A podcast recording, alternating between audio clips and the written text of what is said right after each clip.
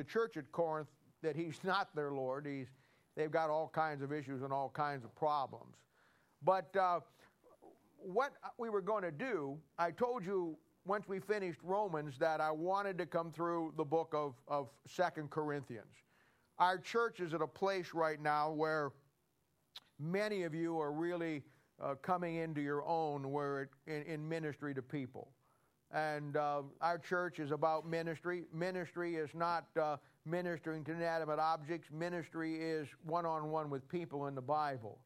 And uh, the greatest aspect, greatest single aspect of our church, I think, is the host of people that uh, are doing that already, and then uh, a bunch more who are, are, really have the aspiration to do that and are moving toward that direction.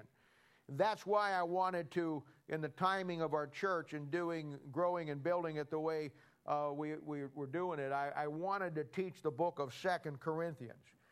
Uh, to be quite honest with you, it's taken us a little longer in, in coming through Christ in each book of the Bible than I anticipated, but that's the way things usually work when you start the Bible. Um, so what I was going to do is do First Corinthians, skip Second Corinthians, and then go finish out the books of the Bible, and then come back and do Second Corinthians in a very detailed study. Uh, I think it's probably now that we're in almost through First Corinthians and we've taken a lot of time laying it out. I think we would do great disjustice to it all if we just jumped over Second Corinthians, and I would have to come back when we taught Second Corinthians and and basically do First Corinthians again, so you get the contrast. So what I'm going to do is this: I'm going to go from First Corinthians, and then we're going to go right into uh, our study on ministry in Second Corinthians, and we're going to take that book apart, and I'm going to show you how chapter by chapter it all fits into you uh, in, re- in your ability to work with people and minister. And then once we're finished with that, and that's going to take us quite a while, then we'll, uh, we'll get and finish out the rest of the books of the Bible. So I think that's what we're going to do. I'm really anxious to get you folks who are at that level to the next level. And I think going through Second Corinthians, now that we've done a, a pretty good job with First Corinthians, will will really help us out. So that's where I'm, I'm planning to do it. We're in chapter 15 today.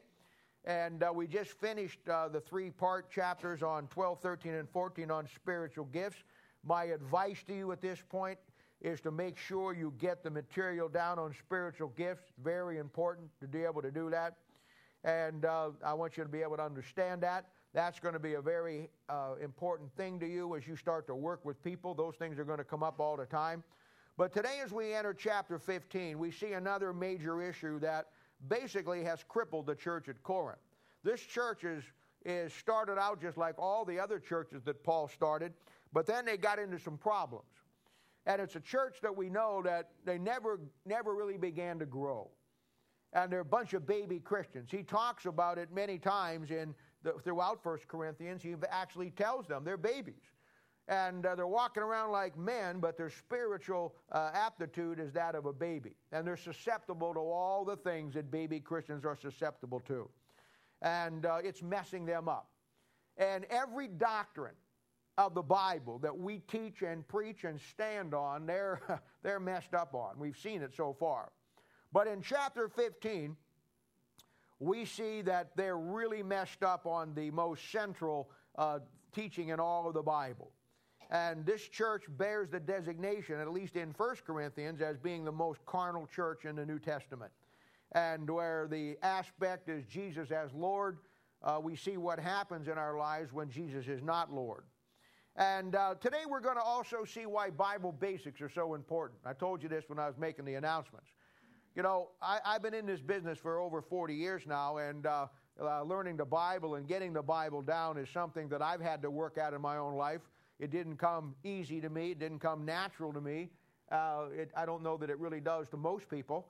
Uh, but, uh, but I have learned the process by which to get it done. And uh, when I took Bible Basics this last summer, and I took three months, and I showed you the key thing that you needed to know.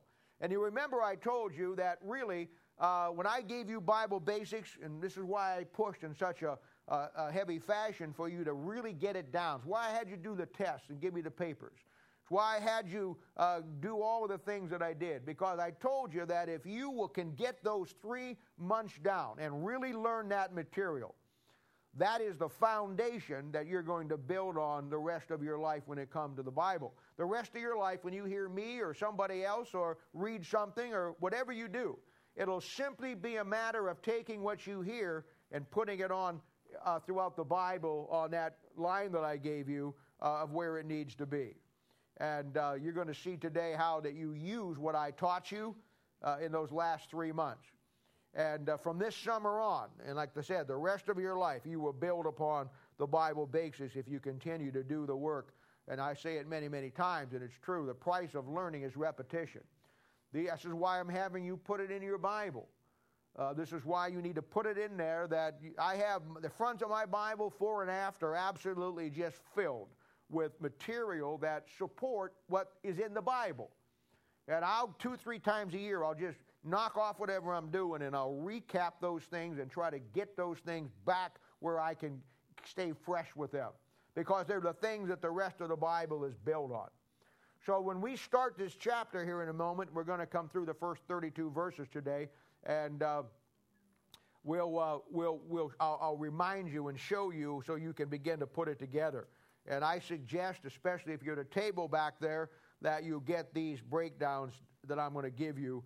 Um, they're very easy, but you haven't done already. So let's begin reading in chapter 15, verse 1, and it simply says this Moreover, brethren, I declare unto you the gospel which I preached unto you, which also you have received, and wherein ye stand, by which also you are saved, if ye keep in memory what I preached unto you, lest ye have believed in vain.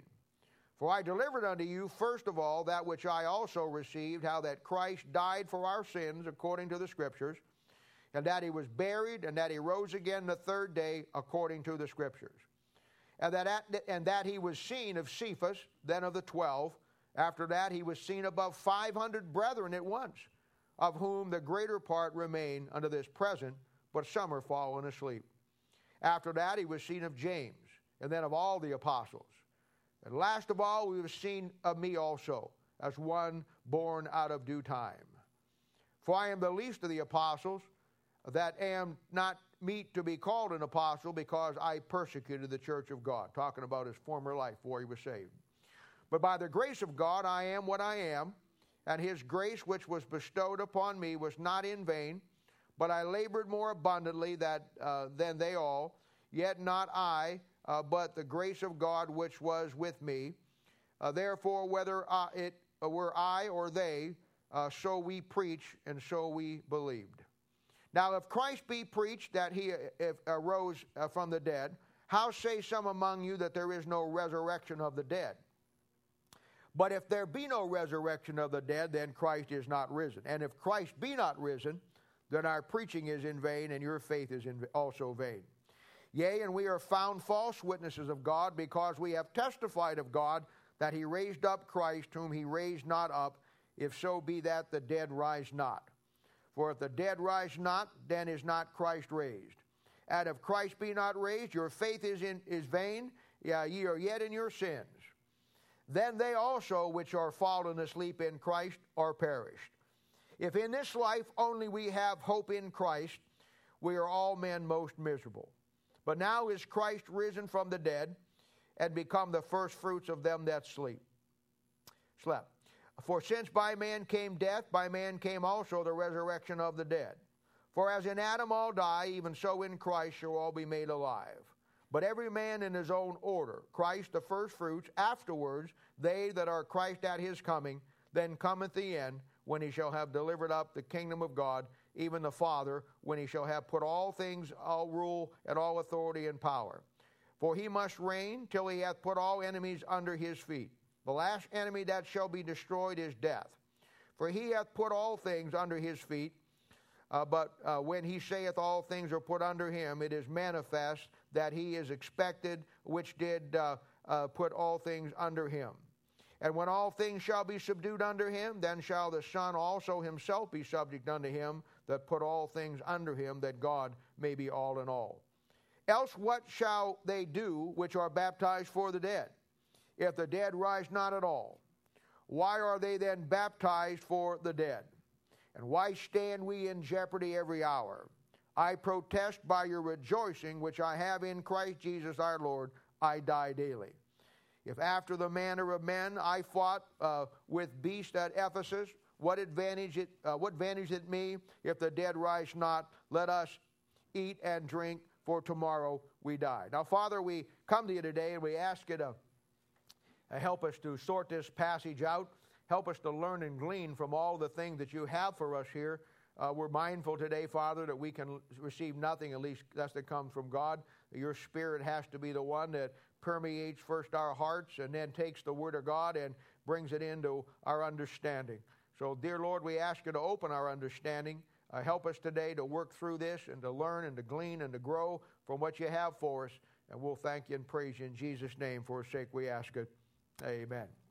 If you would look into my Bible, and I tell you this, this is why we st- sell the wide margin Bibles back there. I tell you that the best study Bible you ever own is your own, the ones that, the one that you put your notes in. And this is why, years and years and years and years ago, when I first got into this, I got my first wide margin Bible, and I began to do that.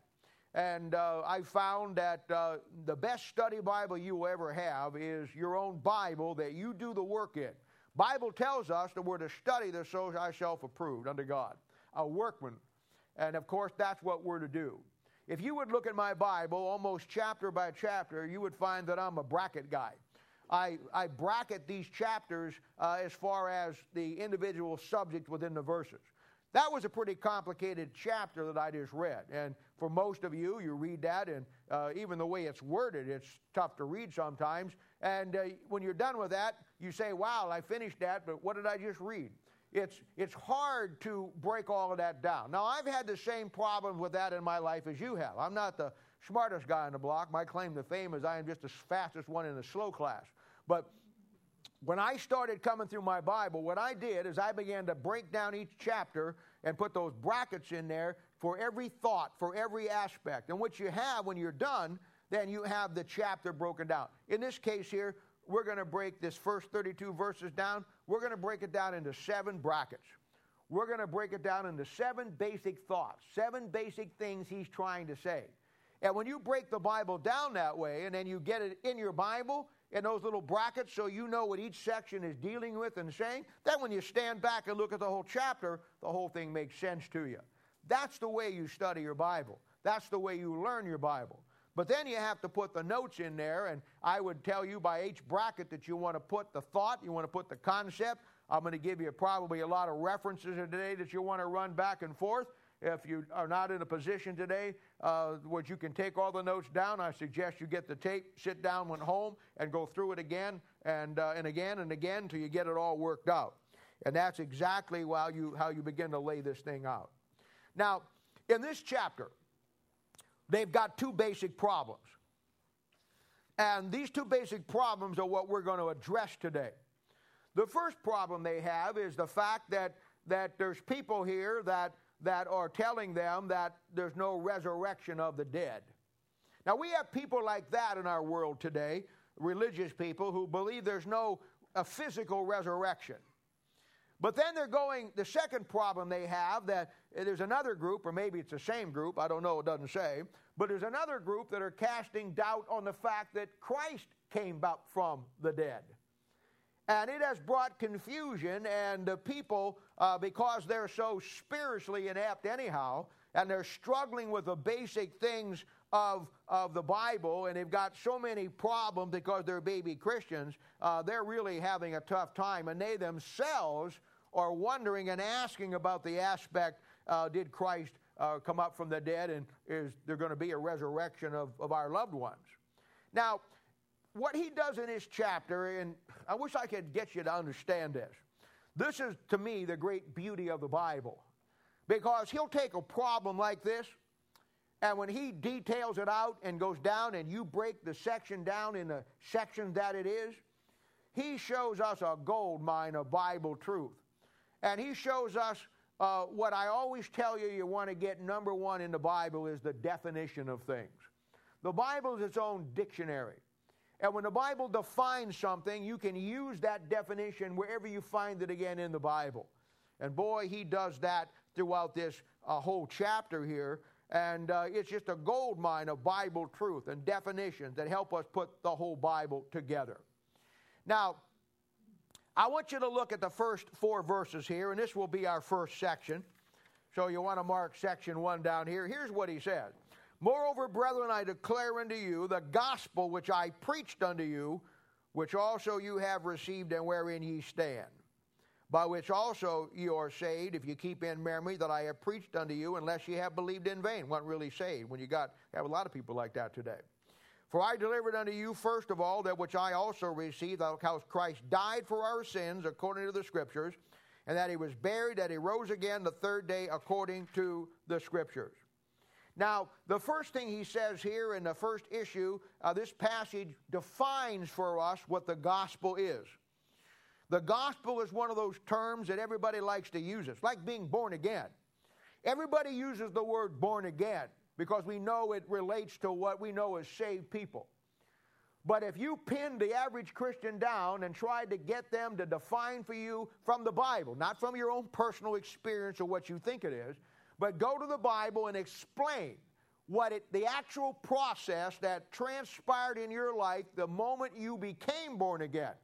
If you press somebody to say, okay, here I am, second one, a sinner, here I am, second two, now I'm a Christian, I've been born again, that process was instantaneous based on my faith and what I asked Christ. But in reality, what really changed you from that point to this point? What happened inside? Did God just spray paint you a different color so He recognizes you now as a Christian? No, something actually happened to you. So it's not enough in our Christian life just to know the terminology, is it? No, it's just as important to know the definition of these terms. And when you study the concept to be born again, you're studying something that is probably one of the most entailed but absolutely vital uh, concepts throughout the whole Bible. And this is what, if you know that, then you don't get caught up in a lot of the goofy stuff that goes on out there today with many, many churches. Well, the definition of the gospel is the same thing.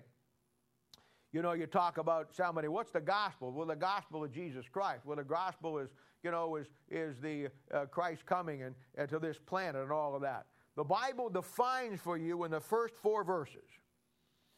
And it's the Bible definition of what the gospel is.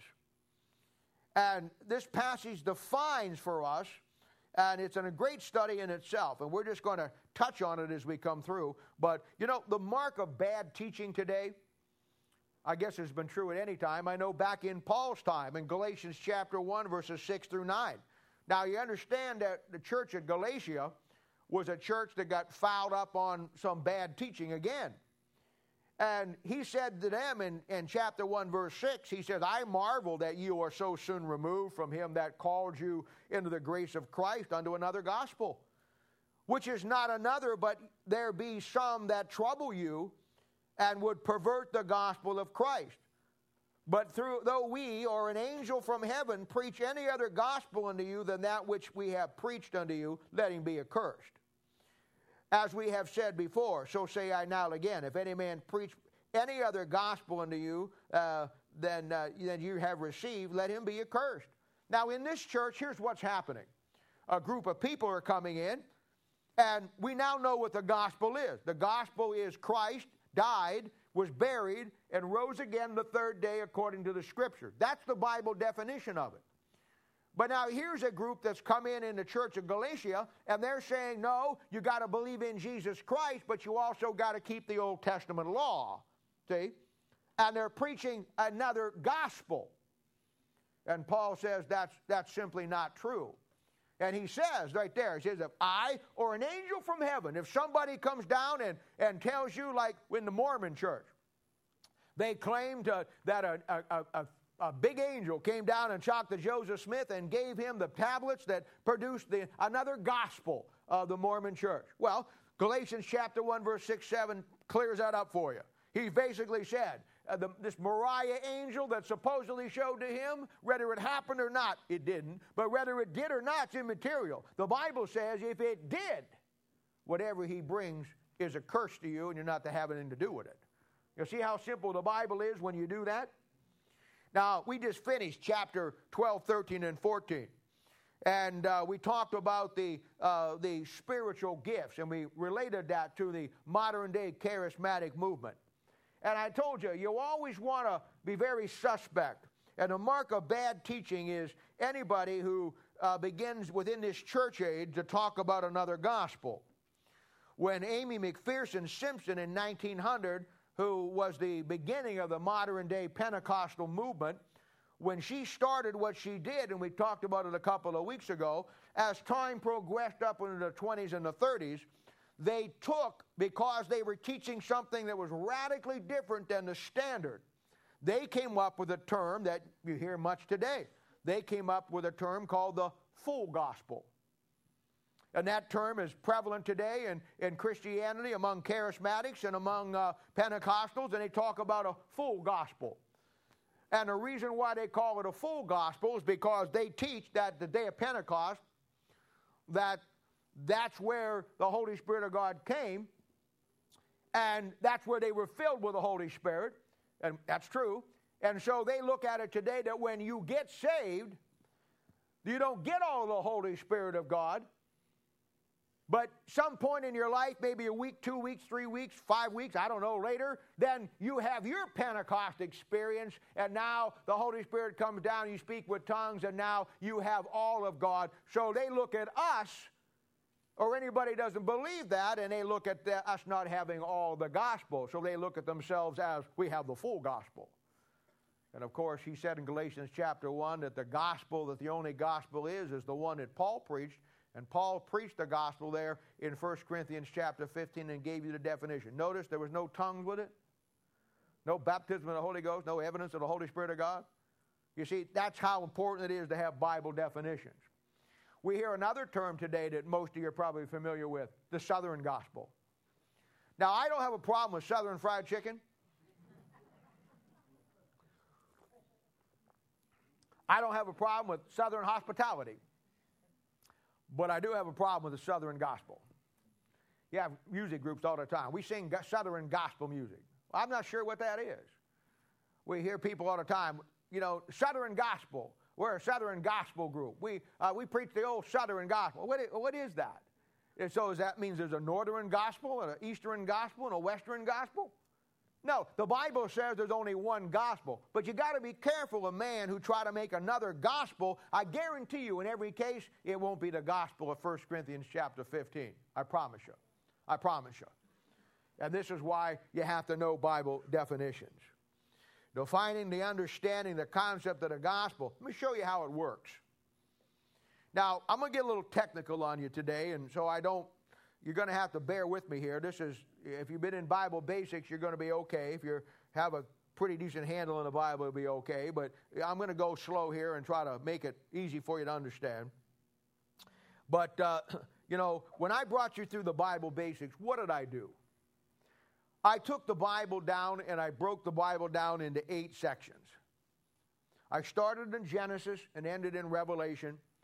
I started with eternity past and ended with eternity future.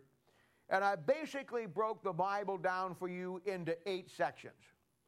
And what I did, if you remember, is I basically showed you how each section is different from the other sections.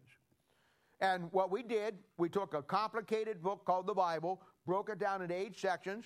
We took them apart, took section one, looked at it, went to the Bible, defined it, put it over here, looked at section two, defined it, went to the Bible, got everything out of it, put it over here, took section three, right on down the line. And then when we did, when we come back and I showed you how to take all sections, now that you understood them, now that you knew what they represented, and what did we do? We simply bolted them back together. And now, voila, we have the Bible. And that is exactly uh, the way the Bible says that we are to study the Bible. He says over there in uh, he says over there in 2 Timothy chapter 2, verse 15. He says, Study to show thyself approved unto God, a workman but not needed not to be ashamed. And then a great part of that verse, rightly dividing the word of truth. Now that dividing the Bible that we talk about is in, in Bible terms is called dispensations. Now dispensations is the big $25 word that you don't have to really worry about. It's an easy word to say, it kind of rolls off your tongue. It's not like Mephibosheth, that's a tough one. But dispensation is kind of an easy word to, under, uh, to say. Uh, but here's what a dispensation is. Uh, and most people teach it wrong. Most people teach the dispensation is a period of time. And that may be true, but even more important that a dispensation is not only a, a, a, block of time, but a dispensation is a period of time when God is doing something differently than the last period of time. Now, Paul, remember a couple of months ago you talked to that guy, and he was a, he was a uh, Jeff Young was his name. He sent me a nice email after we talked on the phone, and he wanted to he wanted to cure me from the Ill, ills of dispensationalism. So he sent me a nice email, which I still have, which it basically says, and I keep those things in a file because they're always important, but it says why I'm not a dispensationalist. And, you know, if he'd have stopped right there and just put in because I'm an idiot, it'd have made a lot better sense than, than what, he, what he tried to explain. And I remember talking to him on the phone, and, and, you know, and he was a nice guy, and I was trying to nice, and we were, I didn't want to get in a, I didn't really matter to me. It was early in the morning. I don't, you know, Good thing he caught me right after I had my coffee. It'd been a different deal. But anyway, you know, I'm talking down through there, and he's the guy that he takes out all dispensations. And he does not believe any dispensations at all. In other words, he believes that everything from the Bible, from Genesis, runs right on through. But you got to remember now, this guy also believes that the nation of Israel has been replaced. He also believes that there's no rapture of the church. He also believes that there's no restoration of the nation of Israel. He also believes in not a premillennial return of Christ, but a non-millennial. In other words, when you take the route of no dispensation, that's what you wind up being. You know why you got to get rid of all those things? Because those things all happen in different periods of time when God is doing things differently. You got to get rid of it. He got rid of three quarters of the Bible just so yeah, he could say, you know, that that's what it is. And then you have the other side uh, most of you haven't ever studied uh, William Bullinger or Cornelius Stam. And they're guys that were around uh, in the early part of the 20th uh, century. And they are what we call hyper dispensationalists. By the time they got done cutting up the Bible, uh, they would teach you that the only books in the Bible that you could even read were the books that Paul wrote. And they would take the position that every other book uh, you know, in the Bible was not to you, and they cut it up too bad, and they sliced it, to, there wasn't anything left. So you got the guy on the one end that takes says no dispensations. You got the guy on the other end that, that dispensations and cuts it up so much that there's nothing left at all. No, you got to get into the middle. And uh, what we believe as dispensationalists would be a moderate dispensationalist. I believe that the Bible breaks down into 11 dispensations. I only taught you eight of them for the simplicity. We can get to the, once I get you to understand, I can come back and show you how it really works at some point, but that was not my goal. But somebody says, well, you know, I don't, and, and I didn't even argue with this Jeffrey Goofy guy. He, he, you know, he said, well, there's no dispensations anywhere in the Bible. And yet I'm standing there listening to him, and I says in Ephesians 1.10 it says dispensation. And in Ephesians 3, 3 it says dispensation. In Colossians 1.25 it says dispensation. And in 1 Corinthians 9.7 it says dispensation. So why did God give you four references to a dispensation if there's no such thing as dispensations? Other than Jeffrey boy can't read his Bible. See? And that's the problem. That's the problem. And I divide the Bible up dispensationally into 11 basic divisions. And, uh, and when you want to understand the con- concept of the gospel, it's real simple. Now, the context of 1 Corinthians chapter 15, verses 1 through 4, dispensationally, and also Galatians chapter 1, verse 8, this gospel is this gospel is the teaching that Jesus Christ came down and died for you and for me. Most people don't even understand what the word gospel means. The word gospel simply means good news. That's what it means. It simply means the good news. So when you find the gospel that Paul's talking about here in 1 Corinthians chapter 15 verses 1 through 4, that's the good news to the church that Christ has come down and died was buried according to the scriptures and arose the third day according to the scriptures. That's good news for you and for me if, you, if you're going to follow the teaching of the resurrection all the way to the end. Now, here's the problem, and I tell you this not to confuse you, but I tell you this because the majority of you uh, are at the place where you can begin to grasp some of this stuff. And the rest of you, you know, you'll probably always be confused because you won't get into the Bible and do what you need to do. But that's not you, not me. Now, here's the, here's the thing dispensationally. If you look at the Bible dispensationally, the way it's supposed to be looked at, and you keep in mind that the word gospel means good news, you're going to find throughout the Bible in Genesis to Revelation at least seven different gospels.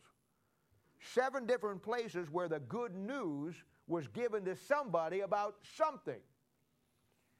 Now, when Paul talked about over there in Galatians, he's not talking about the whole concept of the Bible. He's talking about a New Testament local church that had the gospel that you and I have, called the gospel of the grace of God, that somebody was trying to come in and put them back in the wrong dispensation, the Old Testament. But when you look at your Bible and you take your Bible for what it is and you get it dispensationally, you're going to find seven places throughout uh, out the uh, throughout the history of man in the Bible that God has declared good news. And remember now, the gospel, the word gospel means good news. Remember, I told you the first rule of Bible basics, and here's where you begin to use what I taught you. The first, who can tell me, raise your hand, tell me what the first rule of Bible basics was? Raise your hand, tell me. Anybody remember? Jenny in the back. Nobody up here remembers. What in the back? What was it? That's true, but that tell me the second one then. Maybe I didn't give him in the order I thought I did. What's the second one? Huh? Yes, that's it. I mean, I, it. You're right. I probably gave him the wrong, wrong line I gave him. But bottom line is this. The, one of the key ones I gave you was you always come to the Bible from God's perspective. When you come to the Bible from a Christian perspective, then you're going to see the gospel there and you're going to try to read it all the way through the Bible because you don't see dispensations. Hebrews chapter 1 says, God who in sundry times and divers manners. God did it diff- did things differently down through the old, whole Bible. And because we're in the church age, if you take what God is doing in the church age, and then you look at everything else in the Bible and try to get it uh, fit into what we believe, you're in trouble. And uh, most of you have pictures on your walls. You go to the Old Testament, you get into that dispensation, you couldn't have any pictures on your walls.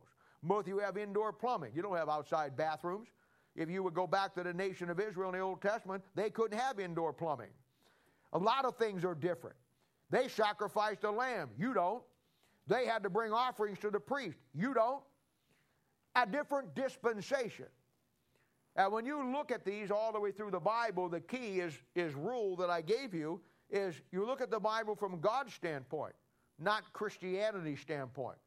Now, Galatians chapter 3, verse 8. You don't have to teach to turn to that. I'll just read it to you. Galatians chapter 3, verse 8. Here's the first gospel you find. And the scripture foreseeing that God would justify the heathen through faith, preached before the gospel unto Abraham, saying, In thee all nations shall be blessed. Now, there, there is good news given to Abraham before the gospel that you and I've got. And that's a gospel. The Bible says this was a gospel preached unto Abraham. Now, the standard teaching is the standard teaching is when you don't believe in dispensations, that you believe that this is the standard teaching. You believe that that uh, uh, that when God was talking to Abraham back here, uh, He was talking to him about the death, burial, and resurrection of Christ. The standard teaching is in every Bible college on this planet today, and in 98% of the churches, and it's heresy. They teach you that the Old Testament saints look forward to the cross. We, as New Testament saints, look back to the cross. That is the stand of somebody who does not understand his Bible dispensationally. And when you come down here and you read the text that he's talking about, He's not, the good news that he's giving Abraham here, here that not all the nations uh, are, that, that they're all going to look for Christ coming at the first coming of Christ. No, the good news that he got was that all the nations would be blessed through his nation, the nation of Israel. That's Genesis chapter 12, verse 3, and Genesis chapter 15, verse 5. That's when God took him out and showed him the stars of heaven and said, Someday your seed is going to be like the stars of heaven. Had nothing to do with Christ, had nothing to do with cross. I never understood how anybody, yeah, I do understand it, but I've never understood how anybody could say that the Old Testament saints looked forward to the cross When Romans chapter 16, verse 25 says the revelation of Christ was a mystery that was kept before the foundation of the world. How would anybody could think that they look forward to the cross when you were told that the concept of the church is a mystery? One of the seven mysteries. And there's the answer. They don't understand the seven mysteries in the Bible. When you come down through this thing, you'll realize that what Abraham is looking for, Bible basics, is the kingdom of heaven. Remember that? Kingdom of heaven for the nation of Israel, kingdom of God. So when Abraham gets this message, this good news from God, it's not a message that Christ is going to come and die on the cross. Abraham knew nothing of the cross. Abraham was promised a kingdom whose literal people will be like the literal stars of heaven, and there's nothing in that concept about Christ coming and dying on the cross. They add to that in Hebrews chapter 11, verse 10, when it talks about Abraham, what does it say? He looked for a what? A Savior dying on the cross? He looked for the cross? No, the Bible says he looked for a city, a literal, visible city whose builder and maker was God. And my friend, that's the kingdom of heaven, and that's Jerusalem in the millennium. Bible basics. That's what he looked for. Now, that's when you get when you approach to your Bible from a dispensational standpoint. And you realize that you've got to see here that dispensationalism is key to your Bible. And what we did in Bible Basics give you eight breakdowns of that book, separated it out and showed you how God is dealing with things. There's all grace and grace and uh, and faith are always the key all the way down through the Bible. It's all I don't care where you're at if you're under the law. It was still grace plus faith. You had to have grace to get God gave you, and you had to have faith to what He told you to do. It's always been that way. But take out the dispensations, you're lost. And you'll hang out with Jeffrey. You're lost. And uh, they're not looking for a bloody Savior, they're looking for a coming King. My question has always been to people that said, and I've had many, many people uh, say, Well, I believe that they look forward to the cross and we look back. Really? Well, if, they, if the nation of Israel looked forward to the cross, then why didn't they accept him? If they were looking forward to it, how'd they miss it? It's like a guy said one time, well, those sons of God back in Genesis 6, you know, they're not giants as you teach. They're saved people. I said, really? He says, Yeah. I said, You're saying that people were saved back there like they are today? Oh, absolutely. That was the gospel. They would look forward to the cross. Oh, absolutely. So then them sons of God back there in Genesis 6 were not giants. They were saved people, right? Right. How come they didn't get on the ark? You see, when it comes to the Bible, God's got a God's got a monkey wrench that'll fit in a nut in this world, brother. He'll let you run your line out and then he'll just hack it off right in front of you. That is a concept that if you want to teach the Bible, then you got to get the Bible in its entirety that you got no strings left over. They weren't looking for a bloody Savior. Abraham wasn't looking for a cross. Bible tells you. He was looking for the kingdom of heaven. He was looking for a city whose builder and maker and foundation was God. Hebrews chapter 11 verse 10. Now let me give you this gold nugget. Look there again in verse 8. It says, and the scripture foreseeing that God would justify the heathen through faith preached. Now, I got a question for you. How can the scripture preach? I got a second question for you. How can a scripture, a book, foresee anything? You know that God didn't, Abraham didn't have a Bible back then? You realize that? You realize that Moses wrote the first five books of the Bible?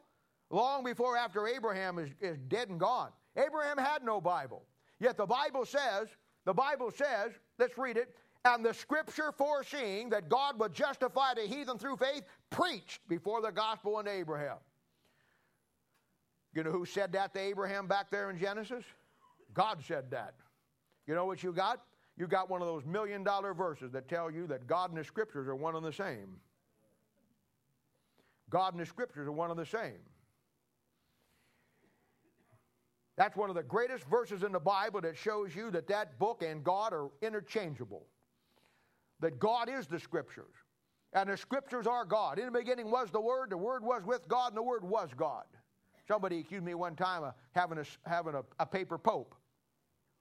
They say, You worship that Bible. And I said, Well, yeah, I do. I do. I believe it's the Word of God completely. I believe it is God. Well, then you got a paper pope. And I said, Well, okay. At least I got one that's infallible and sinless. That's more I can say for yours. Yeah, that's a book that God gave you. And that book is equated with God.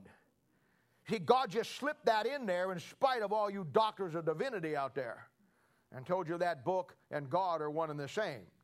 Now, you want a similar thing to that? Put a reference to Romans chapter 9, verse 17, and you'll see it again in a different format, but it says the same thing. Okay, now the second one Joshua chapter 1. Here you have God proclaiming the good news that they're finally crossing over to Jordan.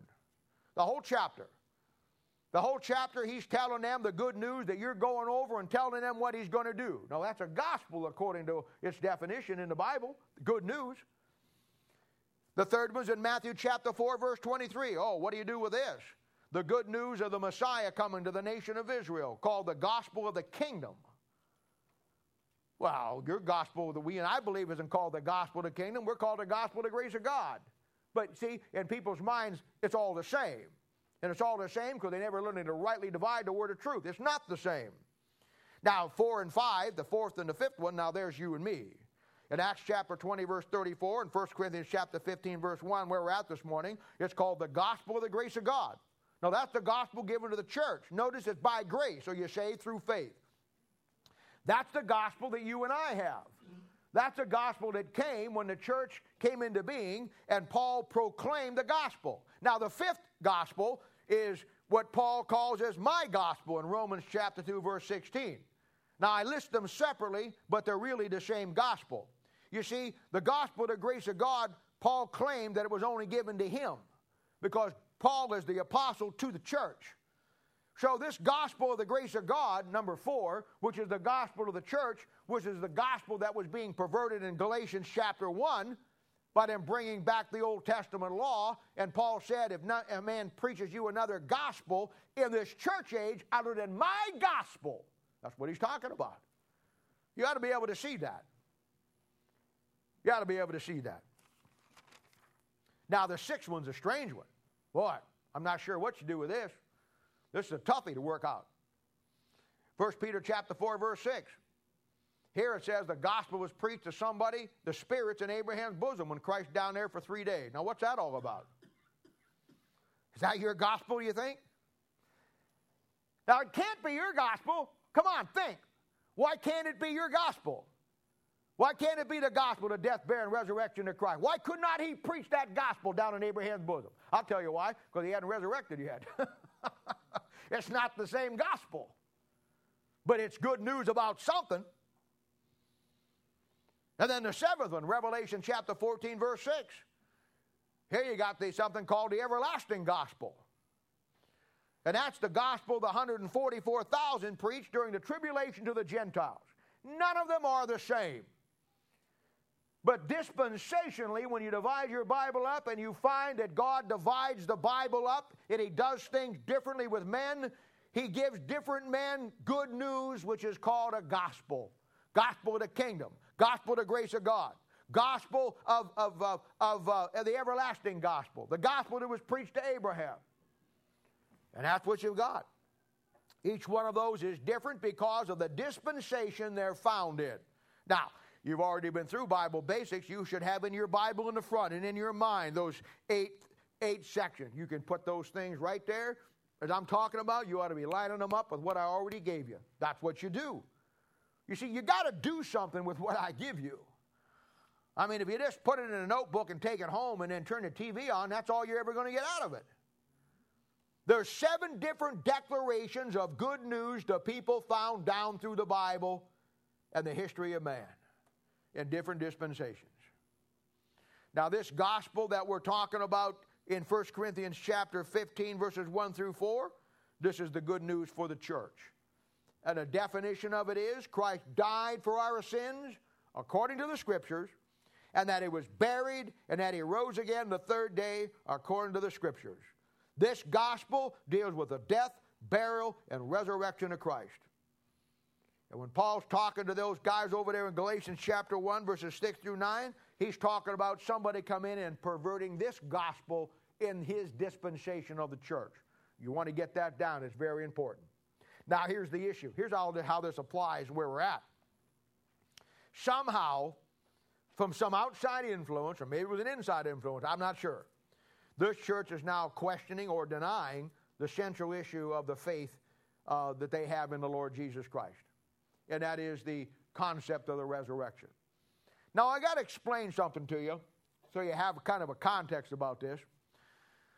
We now know from Bible basics there's 400 silent years between the end of the Old Testament, Second Chronicle chapter 36, right after the 70 years captivity. Malachi would be your last book in the Bible, written uh, after they go back.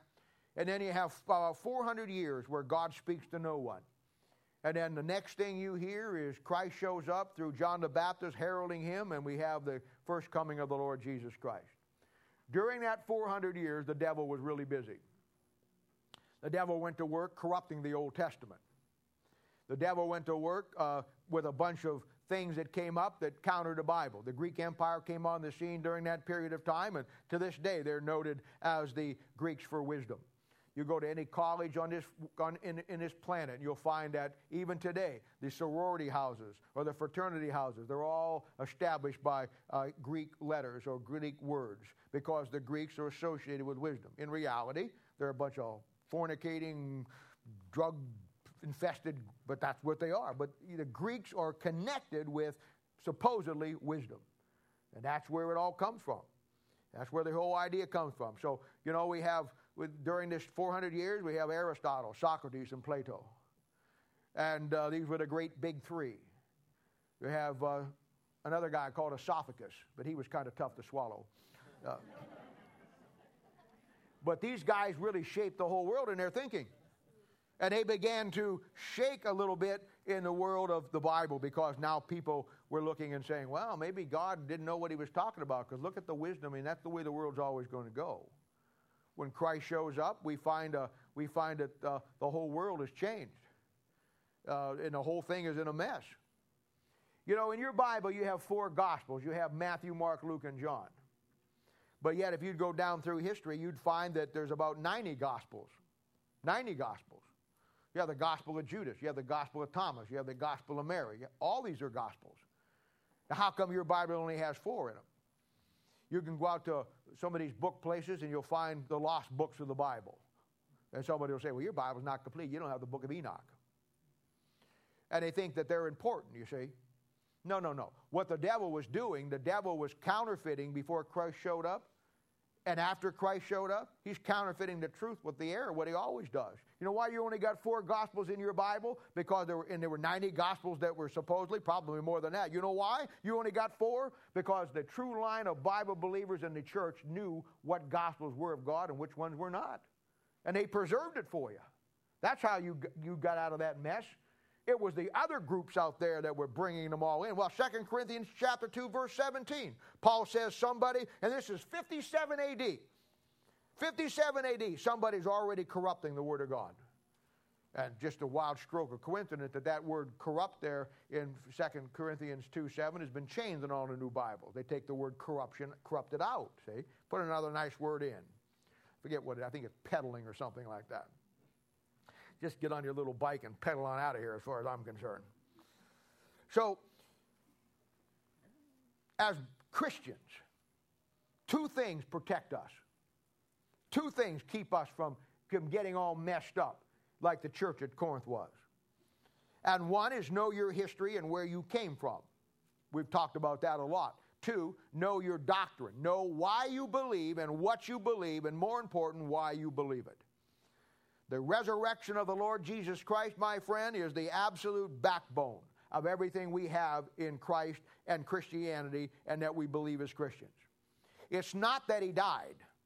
It's not that he died at all. It's not that he died. Everybody dies. It's the case, the fact that he did not stay dead that gives it the power.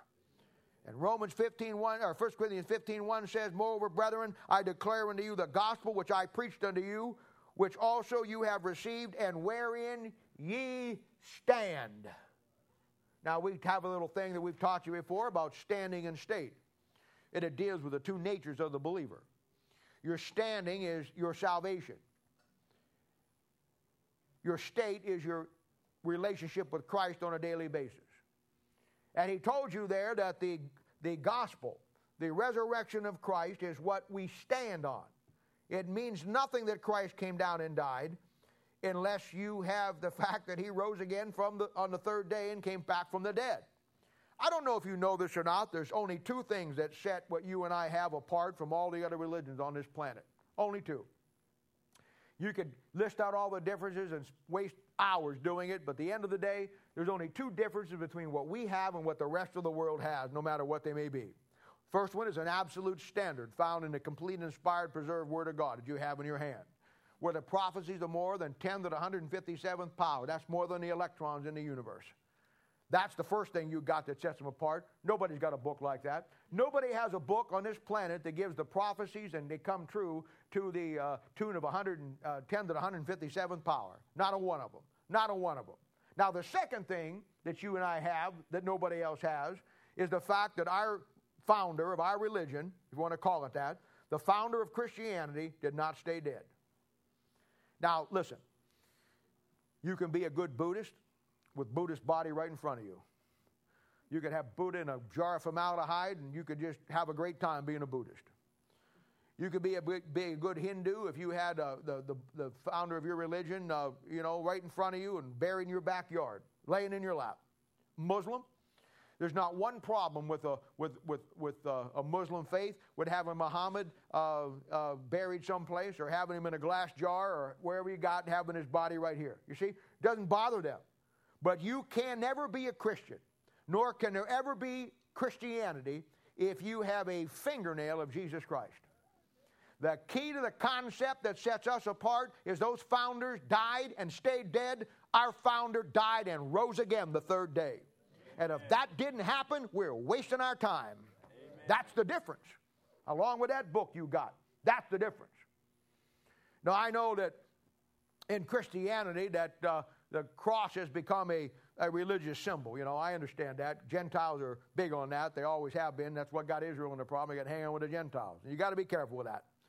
I mean, uh, I mean, there's people that take it too far, you know, and they think that uh, the crucifix means something.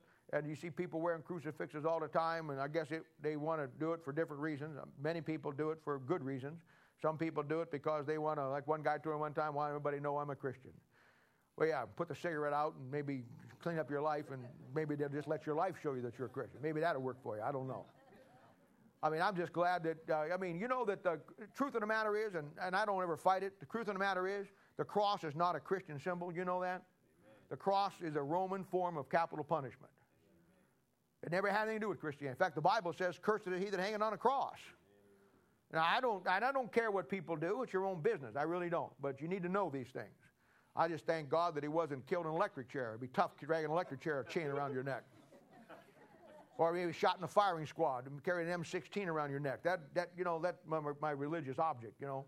It was a form of Roman punishment, capital punishment. And then you have churches. You have churches that they, they have the symbol of the cross, you know, and they, it has Christ still on the cross.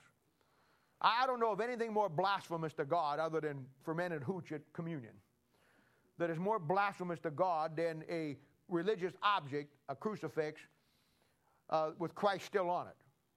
And a lot of churches will have that, and uh, it symbolizes the fact that Christ is still on that cross. Truth of the matter is, if you're going to have a crucifix, the only ones that will work on vampires are the ones with him off the cross. And if that don't get them, throw some holy water in their eyes. When they start to smoke, then open the door and let the sunlight hit them. that is only if you're out of silver bullets. Excuse me, that's for werewolves. You'll need a stake, wooden stake, wooden stake. But anyway, that's just how it works. And people are all messed up on things like that, you see.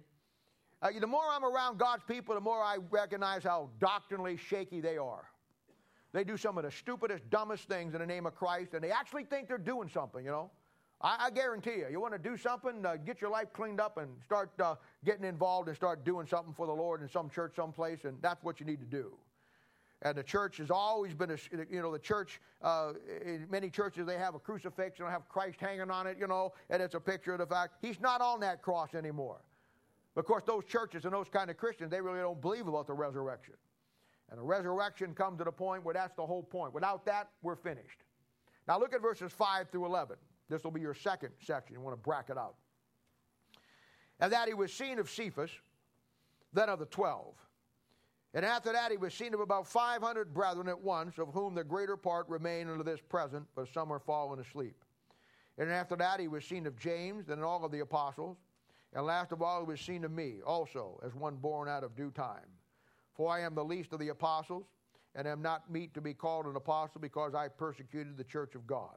But by the grace of God, I am what I am, and his grace which was bestowed upon me was not in vain, but I labored more abundantly than they all. Yet not I, but the grace of God which was with me. Therefore, whether it were I or they, so preach we, uh, and so we believed.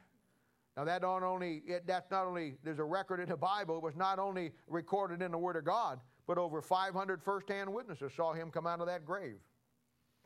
You know, the first attack, the first attack that ever got attacked, the first two attacks, the first one was the virgin birth, and the second one was the resurrection of Christ. And uh, from very get-go, they were trying to disprove the fact that he came out of that tomb. Why do you think the Roman Emperor Caesar had the, had the tomb sealed? He wanted to make sure he didn't get out.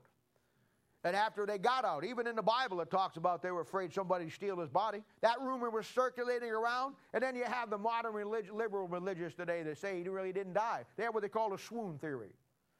The swoon theory is that he just passed out on the cross. And when they put him into that cool tomb, you know, if you've ever been in a cave, it's about 60 degrees in there, and they laid him on a cool slab, you know, and they revived him, and he got up and just walked out, and guess he went to Burger King or someplace like that, and then walked around for a while. See? Anything but believing that he was dead and then he resurrected. When you put Christ into that mode where he's just like everybody else and he didn't come up from that tomb, let me tell you something, you ain't got anything. Verse 5 says Cephas saw him. Verse 5 said, then the 12 saw him. Verse 6 says, after that, 500 brethren saw him. Then in verse 7, James saw him. Then all the apostles saw him in verse 7. And last of all, he was seen by Paul himself. So verse, 7, verse 11 says, Therefore, whether it were I or they, whoever saw him, so we preach and so we believe. They believed it because they saw him after he resurrected. Now, that's a great passage. They preach and believe in the resurrection, not the death. All right, the third section. Look at verses 12. Now, if Christ be preached that he rose from the dead, how say some among you that there is no resurrection of the dead? But if there be no resurrection of the dead, then is Christ not risen? And if Christ be not risen, then is our preaching vain, and your faith is also vain. Yea, and we are found false witnesses of God, because we have testified of God that he raised up Christ, whom he raised not. And if so, uh, be that the dead rise not. For if the dead rise not, then is not Christ raised. And if Christ be not raised, your faith is in vain, uh, ye are yet in your sins. Then they also which are fallen asleep in Christ are perished.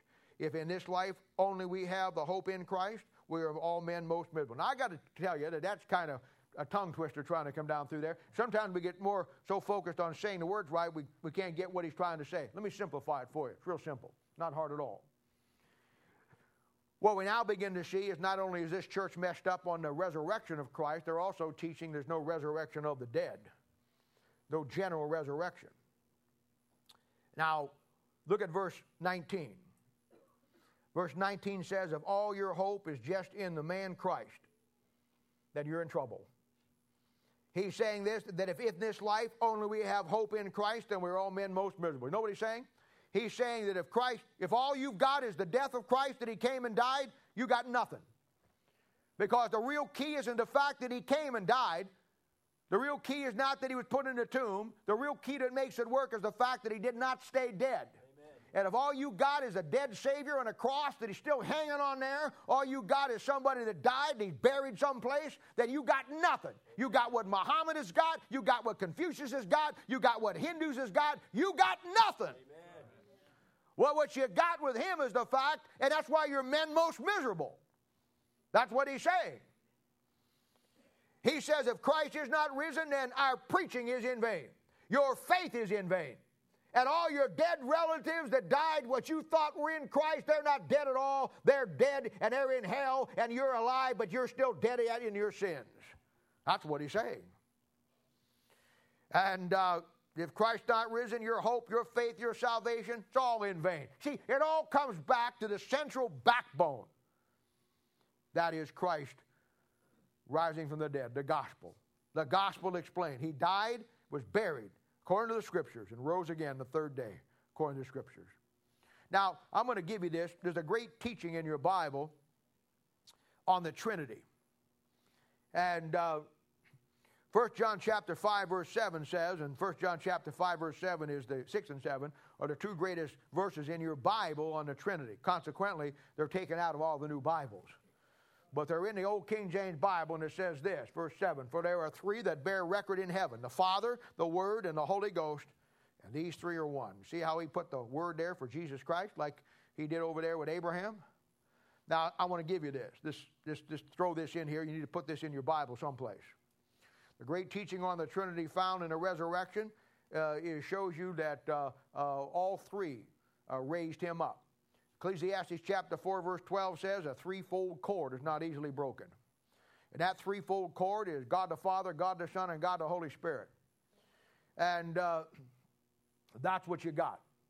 So you find in 1 Thessalonians chapter 1, verse 10, and Acts chapter 3, verse 26, you'll find in those passages the Bible says that God raised Jesus up.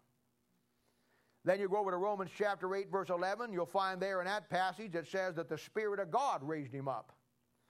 Then you go to John chapter 2, verse 19, and that portion of the Word of God, it says Jesus raised himself up. And then you put that verse down there, 1 John chapter 5, verse 7. There are three that bear record in heaven the Father, the Word, and the Holy Ghost, and these three are one. All three identities of the Trinity raised him up because all three are one. Well, the fourth section here, moving through here. But now is Christ risen from the dead and become the firstfruits of them that slept. For since by man came death, and by man came also the resurrection of the dead, for as in Adam all die, even so in Christ shall all be made alive. But every man in his own order. Christ the firstfruits, afterward they that are Christ at his coming, then cometh the end. When he shall have delivered up the kingdom of, uh, to God, even the Father, whom he shall put down all rule and all authority and power. Now, in this section, we learn a tremendous truth about the resurrection of men, you and me. And in verse 20, Christ has uh, is called the, if you look at verse 20 there, Christ has become the first fruits of them that slept. There's two terms in your Bible that I want to give you today that I want you to mark down the definitions for them. And this is one of them you're going to find here, and we're going to, it talks about Christ being the first fruits, First 1 Corinthians 15 20. Then, if you go over there in Revelation chapter 1, verse 5, you're going to find another term which it calls Christ the first begotten of the dead. Now, I want to give you the definition of those two terms. I think it'll help you when you, when you put them out. And I'd go to both those places and put those in there. Now, where it calls Christ the first fruits, the word first fruits deals with the resurrection of you and me and man in general throughout the Bible is always likened to a harvest. And uh, you're going to find that uh, all through the Bible, uh, it, the, the, the coming of Christ is likened to a harvest. And that's just the way it is. It's a simple thing to understand that way. So you have here Christ being the first fruits of that harvest. Now, the concept when he's called, the, he's become the first fruits, here's the definition it means that Christ was the first man to come up from the dead under his own power. So he's called the first fruits. In Revelation chapter 1, verse 5, he's called the first begotten of the dead. the word begotten means one of a kind, one in a series. So that definition means that Christ was the first man to die and to come up and never die again. You get those two definitions in your Bible, and when you find them, you now know what it's a reference to. Very important. Very important. Now, in, in verse 21 through 24, uh, you find that the, the teaching, because he died and was buried and resurrected on the third day on his own power, and became the first fruits and became the first begotten of the dead, that all men, all men, all men, all women, saved or lost, will be resurrected at some point too. Now, let me give you the second very important thing in your Bible. There's two resurrections in your Bible. And you find them, this goes along with the key words in your Bible. And the stuff like this, I'm going to show you on the 24th. But we're here today. Two resurrections in your Bible. You'll find where it talks about the resurrection of the dead. That'll be unsaved people. They're dead in trespasses of sin, so when they come up, that's the resurrection of the dead. They're dead in their trespasses of sin. The second resurrection will be the resurrection from the dead. That'll be saved people. And you're going to find that because Christ died, came up, you see the whole aspect of everything that we believe. Now maybe it makes a little clearer sense why did why did people that uh, uh, people that uh, what what's there's no rapture, there's nobody comes up, there's no resurrection at the end, and again that's just what he's saying. Why did Christ die if there's no resurrection? They scratch out the, the first fruit, scratch out the first begotten of the dead. You see, if you don't get your Bible in a dispensational format and learn it by dividing it, rightly dividing it, then you're going to wrongly divide it. All right, look at the first section. Fifth section, excuse me. Verse 22. For as in Adam all die, even so in Christ shall all be made alive, but every man in his own order. Christ the first fruits, afterward they are Christ at his coming, then cometh the end when he have, shall have delivered up the kingdom of God, uh, even to the Father, when he shall have put down all rule and all authority uh, and power. You know, there's a great teaching going around in Baptist churches today, and uh, it's coming, it came from the evangelical movement, uh, which came from the uh, neo Orthodox movement, and people are telling you that there's no rapture today. And the reason why they say that is kind of an absurd reason, but they say, well, you can't find the word rapture in the Bible. Well, that's nice. You believe the Bible is the Word of God? Oh, absolutely. Well, I don't find the word Bible in the Bible either. So, what's your point? Truth of the matter is, the word rapture is not in the Bible. Now, the word rapture, I understand where it came from. They don't. I understand Song of Solomon chapter 2, where the old Christians got the word. I know what the word rapture means. Rapture means to be taken captive of your heart. It means to be raptured with love, rapture, uh, rapture, rhapsody in blue, you know, all, taken completely overwhelmed. I understand where the term comes from, but it's not a Bible term. When you talk about the resurrection, you got to look at the resurrection as a harvest. Forget the word rapture for a moment. When you look at the resurrection of Christ that we're talking about here, it's likened to a harvest. And anybody who's done any farming know that there's three parts to a harvest when you go out and you harvest something, uh, when you've got to be a farmer, I don't care what it is, you're going to get some stuff that's right before the rest of the stuff is. And that'll be called the first fruits. When you, uh, when you uh, go a little bit longer, a couple weeks later, your main harvest is going to be ready to go. So you're going to go through and get the bulk of it. But you know what you're going to find? You're going to find that not everything, some of it's slow blooming. Not everything is ready to go. So you're going to have to come back a third time and you're going to have to get what's left. That's called the gleanings. And any farmer knows that. Any farmer knows that there's going to stuff that gets ripe early, and then there's stuff the main harvest, and then there's stuff that comes up in the uh, in the gleanings. And the resurrection of man, because of Christ's resurrection, the Bible says every man in his own order. And then it gives you the order. All right, let's look at it. I used to have fun when I used to go around preaching to churches because most of the Christians, they're good people, but they're just stupid. They they're good people, they are, they really are, but they don't read their Bible, they don't study the Bible. I mean, I, I am so, uh, you know, I look around and see so many of God's people today that they are so shaky doctrinally about what the Bible, they don't even have a clue. I used to have fun with them because I used to talk about the fact that, you know, uh, I used to be preaching to them and throw little things out to them, and I'd say, well, the Bible says there's three, three heavens. You know which one you're going to? Now, there's three heavens. You know, Paul was caught up to the third heaven. You know, first heaven's our atmosphere, second heaven's outer space. They didn't, third heaven's where God. They didn't know that. You know, they used to saw the panic look on their face because everybody wants to go to level three, obviously. you know, stupid, just stupid, stupid. Then I'd uh, and I'd come back around and I'd say, well, you know, the Bible says there's three raptures in the church, three raptures in the Bible. Which one are you going to go up in? And they got all panicked about that. I mean, who wants to go in the last rapture? You know. I mean, they, they, didn't have a clue. Didn't have a clue. You know, you find that there's not three raptures in the Bible, but there's three parts to this harvest in the Bible. Forget the word rapture for a moment.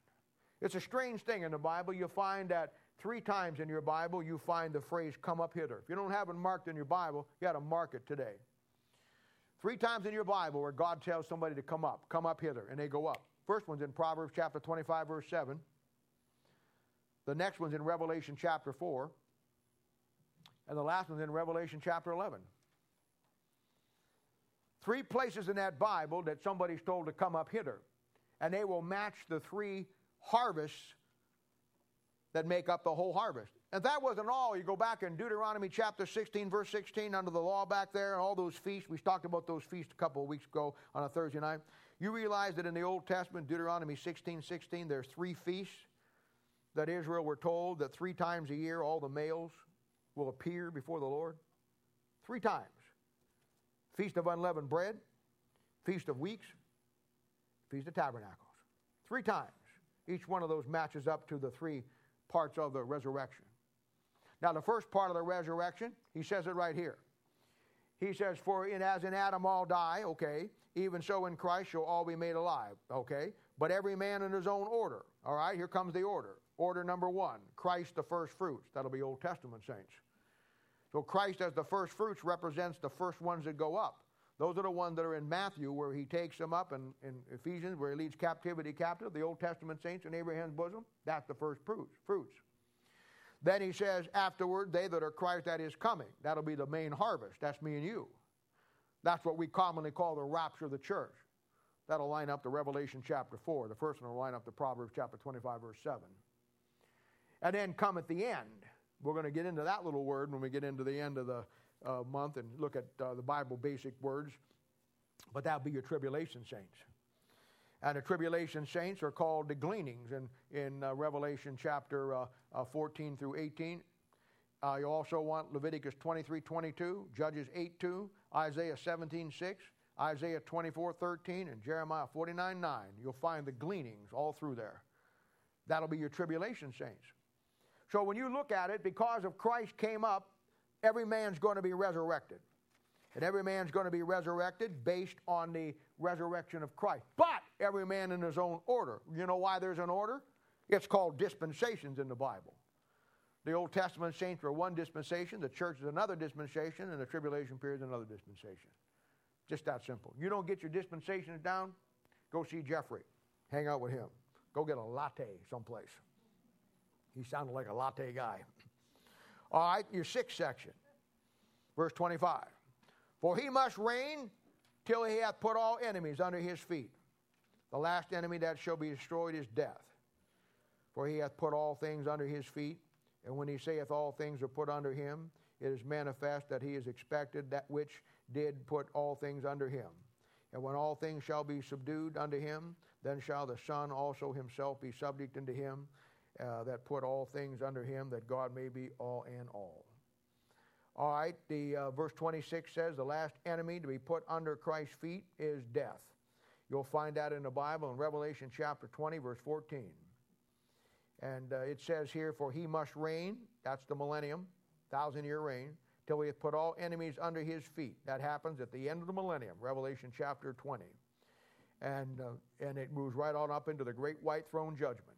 And you'll note at the end of the millennium, Revelation chapter 20 goes right into the great white throne judgment, and that's where the last enemy. Let me show you how this enemy thing works here. Pretty neat. Pretty neat. You see, death is the enemy of God because, and this is the this is what he says. He says the last enemy that shall be destroyed is death. So you're going to keep that in mind. See, death is the enemy of God because God represents life, not death. Contrast, opposite. Death is the enemy of God because it was brought here by sin. Sin also is the enemy of God. This is why God wants you to get saved. Because once you get saved, then you're no longer a sinner in God's sight. You're now his child. But if you stay the way you are, then you stay being a sinner, see? Sin that brought death was brought under the, uh, this world by God's greatest adversary. That's the devil. See? So you have, you have the aspect of death, you have the aspect of sin, and all come from the devil. Now at the cross, when Christ died and then he resurrects. If you know your Bible, you know that Christ defeated the devil and he took the keys of death and hell because up to that point the devil had him, Hebrews chapter 2, verse 14. So he takes that, he gets victorious, and at the Revelation chapter 20, the great white throne judgment, what does it say in verse 14? It says, Death and hell are cast into the lake of fire. See? That is where that is where all enemies are put under his feet. God represents life, not death. Death is enemy. Death came by sin, also God's enemy. Brought by the devil, also God's enemy. And at the great white throne judgment, all three of them are dumped into the lake of fire death, sin, and the devil. And all things are put under his feet. That's what he's talking about. Now, 28 here, I'm not going to touch this much, but I'll just tell you this this is the greatest verse on shedding light on our what's going to happen in eternity, eternity future. Isaiah 9, verse 6 and 7. But we'll be here all day talking about that. So just put a note down there, eternity, with a question mark at the end of it, and you'll be doing good. All right, the seventh one, the last one. Else what shall they do which are baptized for the dead if the dead rise not at all? Why are they then baptized for the dead? And why stand we in jeopardy every hour? I protest by your rejoicing, which I have in Christ Jesus our Lord, I die daily. If after the manner of men I have fought with beasts at Ephesus, what advantageth it me if the dead rise not? Let us eat and drink, for tomorrow we die. Now, verse 29 through 32, in closing uh, this chapter, he just makes a few simple statements. Now, the first one here is verse 29 is a Mormon's favorite verse, and this is baptizing for the dead. And of course, if you know anything about the Mormon church, they teach that that uh, if your loved one died uh, and never were a Mormon, because Mormons teach that you get to heaven by being baptized, different gospel from Moroni, the big angel, or excuse me, not moron. Uh, yeah, moron was right. So they teach that William, if you had a great grandfather that died and he was not a Mormon, you are a Mormon, uh, that you could get baptized for him and get him in heaven. That, that's the teaching. And of course, that's not what the verse is saying. And uh, eight times in this chapter so far, uh, we saw the reference to dead or in death. And uh, we were talking about the resurrection of the dead. We're talking about Christ being dead. When we baptize somebody, we put them down uh, under the water, and that's a picture of them being dead. And then pick them up, picture of the resurrection. So the baptism of the dead here is the baptism that when you put somebody down under the water, they're picturing them being dead. That's what it's talking about all through the chapter. And that stays, with the context. And then verse 30 says, And why stand we in jeopardy every hour? And what he's saying is, if, if I went through everything, said all the problems I had in my life, everything that I've went through, he says, uh, I did it simply because I knew that it was worth going through. Because if Christ did not come, from the, come up from the dead, then everything I'm doing is a waste of time. And that's what he's saying. He says, and all that I've been through is absolutely worthless if Christ didn't rise up from that tomb. And uh, I go back to 1 Corinthians chapter 15, verse 1 through 4, where he says, In this we stand. And Paul was standing in that. Then he says a great verse here, which I think is, is sarcasm, but it's a great verse. Uh, you know, uh, back in the book of Ecclesiastes, Solomon, the wisest man that ever lived, he go through all the ologies of man. You can find them all back there pragmatism, socialism, capitalism, communism, you know, existentialism. And uh, in Ecclesiastes chapter 2, verse 24, he talks about Epicureanism. And Epicureanism is a philosophy of man that follows what he's saying here. Let's eat, drink, and be merry, for tomorrow we die. In other words, life has no real purpose other than for my own self gratification. Life has no eternal purpose. Life has no godly purpose. There is no God. I'm down here, so make the best of my situation. So Epicureanism teaches that you and I should eat, drink, and be merry, for tomorrow we die. And what Paul is saying is this if the Bible's not true, and there is no resurrection, and what the church of Corinth is falling into, and they're believing that there is no resurrection, which leads to no general resurrection for, for people, then you're a good, it's good for you to follow Epicureanism. You might as well just eat, drink, and be merry because tomorrow you're going to die. And of course, that's the alternative to if you're not going to take what the Bible says. But Paul makes it very clear. Now, that's why this chapter is such an important chapter for you to get. Because everything you have and I have as a believer, everything that Christianity has as being the only thing that makes it, stands it apart from all the other worthless religions on this planet, is the fact that you have an absolute standard of the Word of God and the fact that your founder, the Lord Jesus Christ. Your founder, according to the scriptures, according to over 500 witnesses, first hand witnesses that would be accepted in any rule of court anywhere on this planet. Your Christ died was buried according to the scriptures, and then rose again the third day according to the scriptures. And that's what sets what you have apart. And because he died and became the first fruits, because he became the first begotten of the dead, you and I will never have to die spiritually. And that's the whole concept. And that's why, for you, no matter what stage you're in in your Christian growth, you need to understand this is why it's such a great chapter that the resurrection is absolutely key. It's absolutely imperative, not only that you believe it, but you understand it because it fits into everything. And so many people today, we talk about the death of Christ, the death of Christ. Oh, Christ died for you on the cross. Yeah, but as Paul said, if that's all you have of Christ, then you're most miserable because his dying was no different than any other martyr dying. The thing that set him apart was the fact that he did not stay dead.